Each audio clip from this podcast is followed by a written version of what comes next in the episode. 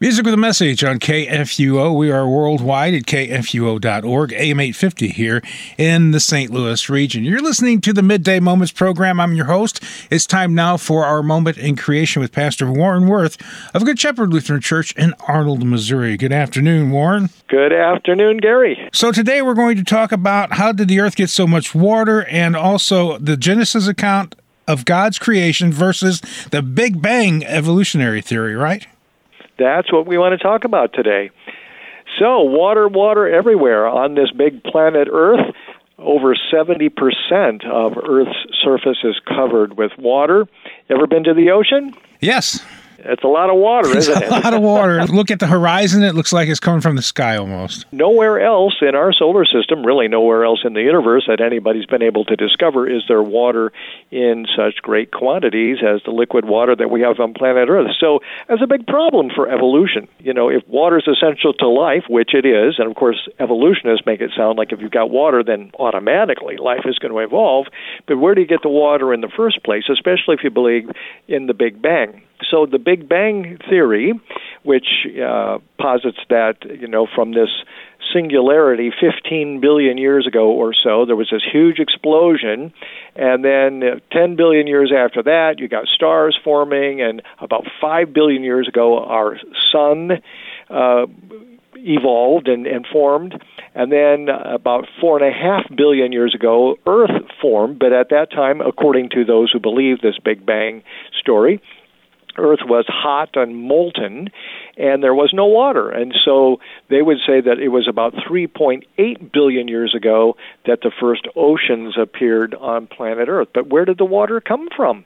Well, they're saying, uh, for example, at the Smithsonian, that we were bombarded with meteorites and asteroids, and that's how all the water got here. There's water on in comets and w- water in small amounts in um, asteroids and things like this. So if we were bombarded with these things, that's how all the water got here, according to them. that would be a lot of bombardment. there you go. And so if you if you don't ask too many questions, you're supposed to just believe that okay. and move on. But when uh, people actually ask the question, I say, "Well, let's do the calculation." Uh, it, it's totally ridiculous and not believable at all. So if you go over to creation.com they have an article uh, entitled "How on Earth?" question mark question mark water and its impossible meteorite delivery. It was authored by a man by the name of Clarence Jansen, and he makes that point by doing the math that this just could not be. So the amount of you can start with how much water there is on Earth, and that you know is a known thing that can be calculated out to how much water there is, and then you can say, well, if this was all to come from meteorites and and asteroids colliding with the Earth, how long would that take, and how much water would each one have to have? So he did the calculation, and how many trillions of uh, super tanker sized meteorites it would have to have. So, you know, that the super tankers are humongous, right? right? And and hold a huge amount of liquid. So he's saying if you had 11.1 trillion super tanker sized meteorites colliding with the Earth, it would take 4.6 billion years of them colliding with the Earth, with that would be 46 per week colliding with the Earth. That's a humongous amount of huge uh, meteorites that would demolish planet Earth right. before you would get that much water to actually be here. Uh, you know, if you think of just the, if you've been out to Arizona, there's a huge crater out there called the Barringer Crater.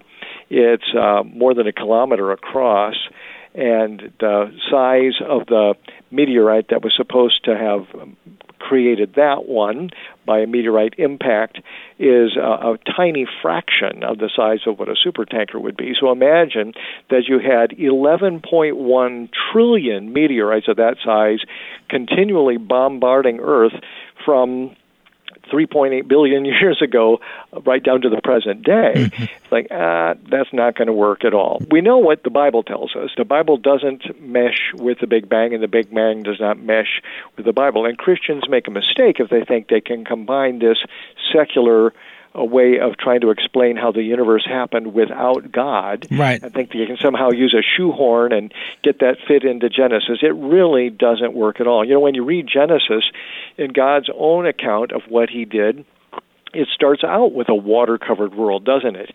So in the beginning, God created the heavens and the earth. The earth was without form and void, and darkness was over the face of the deep and the Spirit of God was hovering over the face of the waters, and God said, Let there be light. And there was light, and so forth. And uh, then, you know, God separates the water from the waters and, and creates uh, the expanse uh, of heaven. And then, let, uh, verse 9, let the waters under the heavens be gathered together into one place, and let the dry land appear. And it was so. God called the dry land earth the waters that were gathered together he called seas, and God saw that it was good. So when you read the Genesis account of creation, it's pretty straightforward, and you start out with a water covered world, not with a hot, molten world. And it, it, you know that's really what happened, and it fits better with what we observe today.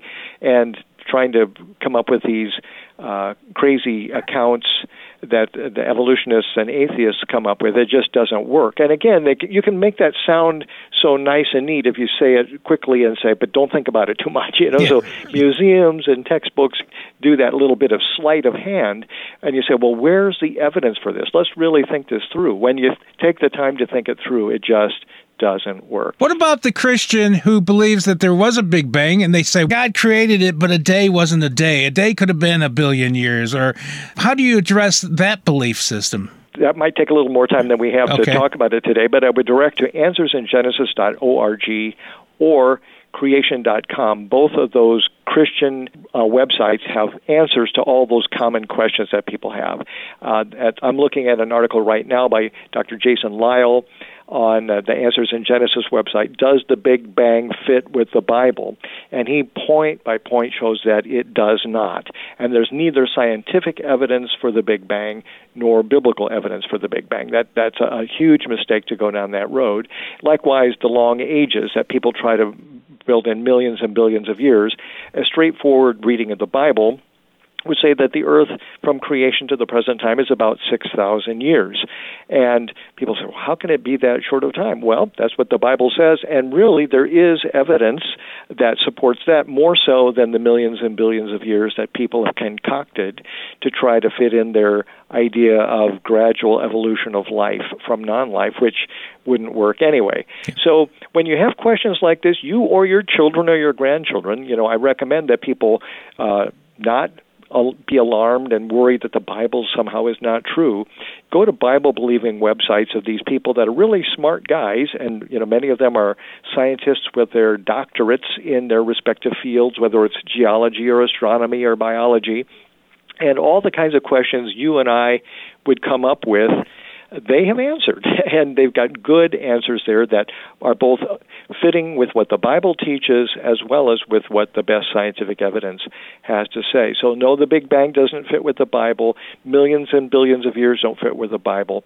But what the Bible says is straightforward that God created everything by His almighty word in six days. The earth and the universe are relatively young compared to what the evolutionary believing people would say. Life did not evolve. God created various kinds of life, and things are still reproducing after their own kind, as God says in Genesis. Uh, and also, the Bible tells us what went wrong. There was no death to begin with. Sin is what brought death into this world, and and the answer to that problem of sin and death is that God promised, and in the fullness of time, sent His Son Jesus, who came into this sin-broken creation was born of the Virgin Mary, lived a perfect life for us, offered up that perfect life as a perfect sacrifice in our stead on Calvary's cross, so that by his suffering and death and resurrection he might redeem us from our sins and restore fallen creation. And that's you know the truth. That's what God's word teaches. And it you know when you get down to looking at observing what's around us, it really fits in with what the Bible actually teaches. Mm-hmm. Can you lead us in prayer as we wrap up this segment?